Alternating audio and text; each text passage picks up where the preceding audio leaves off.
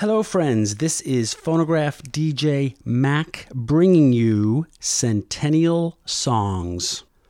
Let's talk about John Philip Sousa. His moniker, the March King, is well deserved. Starting at the age of twenty-six in eighteen eighty, he led the U S military band for twelve years. He then formed Sousa's band and toured the world and recorded prolifically for more than thirty years.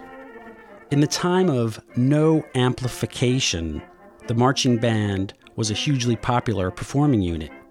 Obviously, people could hear them because they were loud, and in the early days of the recording industry, loud was good for the nascent cylinder technology.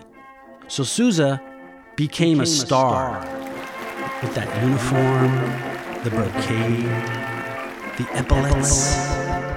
Interestingly, it was Sousa who coined the phrase canned music, as cylinder containers looked like cans.